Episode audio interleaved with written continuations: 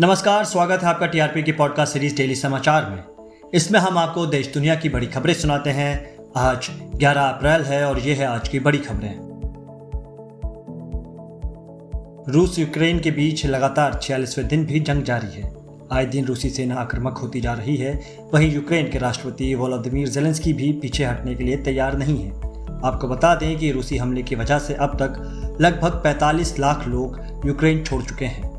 साथ ही अर्थव्यवस्था को भी 45 फ़ीसदी से ज़्यादा नुकसान हुआ है। वहीं आज जेलेंस्की ने दक्षिण कोरिया को संबोधित किया और रूस के खिलाफ कदम उठाने का आह्वान किया। यूरोपीय संघ ने 20 रूसी एयरलाइंस को ब्लैकलिस्ट कर दिया है। वहीं रूस ने स्पष्ट किया है कि शांति वार्ता के लिए हम अपना सैन्य अभियान नहीं रोकेंगे। झारखंड के देवघर में रविवार को हुए त्रिकूट रोपवे हादसे में अब तक 30 लोगों को बचाया जा चुका है। झारखंड के मंत्री हाफिजुल हसन ने कहा कि हादसे में अब तक 30 लोगों को बचा लिया गया है। 18 अभी भी फंसे हुए हैं। एनडीआरएफ वायुसेना और भारतीय सेना बचाव कार्य कर रही है।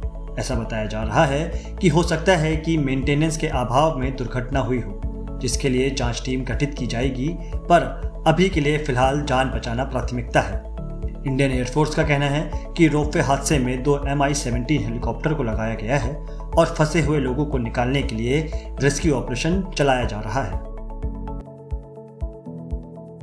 रामनवमी की शोभा यात्रा के दौरान देश के छह राज्यों में गंभीर विवाद सामने आए। गुजरात, झारखंड, पश्चिम बंगाल, कर्नाटका और मध्य प्रदेश में शोभा यात्रा पर उपद्रवियों के द्वारा किए गए पथराव के कारण हिंसक माहौल उत्पन्न हुआ। गुजरात में एक की मौत हो गई है। वहीं दिल्ली के जेएनयू कैंपस में पूजा के दौरान नॉनवेज खाने को लेकर हंगामा हो गया। छात्रों पर उपद्रवियों ने पथराव कर दिया, जिसके कारण कई छात्र छात्राएँ घायल हो गए केंद्रीय शिक्षा राज्य मंत्री डॉक्टर सुभाष सरकार ने कहा कि बाकुंडा में रामनवमी के जुलूस पर पथराव किया गया। यह राजनीतिक रूप से किया गया था। उन्होंने मेरी कार पर भी पथराव किया।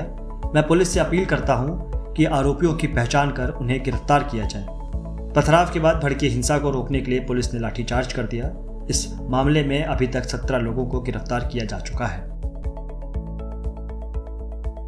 कल के हुए जेएनयू विवाद में, जिसमें दो संगठनों ने छात्रों के बीच झड़प के बाद आज दिल्ली पुलिस ने इस मामले में एफआईआर दर्ज कर ली है।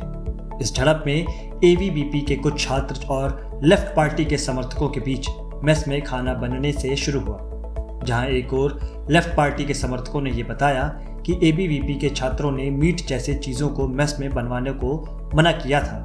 तो वहीं दूसरी ओर एबीवीपी के समर्थकों का कहना है कि लेफ़्ट पार्टी के लोग रामनवमी के सेलिब्रेशन में दखल दे रहे थे, जिससे यह विवाद शुरू हुआ। आज पाकिस्तान की संसद में विपक्षी सांसद शहबाज शरीफ को देश का नया प्रधानमंत्री चुना गया और इससे पहले के प्रधानमंत्री इमरान खान की पार्टी ने इस चुनावी प्रक्रिया से वॉकआउट कर दिया।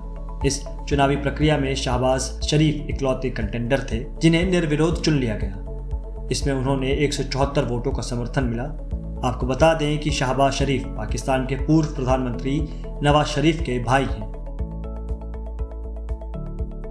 एप्पल ने अपने प्रमुख आईफोन 13 का प्रोडक्शन चेन्नई के पास स्थित अपने कॉन्ट्रैक्ट मैन्युफैक्चरर फॉक्सकॉन की कंपनी में शुरू कर दिया है। इससे पहले आईफोन 11, 12 का प्रोडक्शन भी फॉक्सकॉन कंपनी के द्वारा ही किया गया था।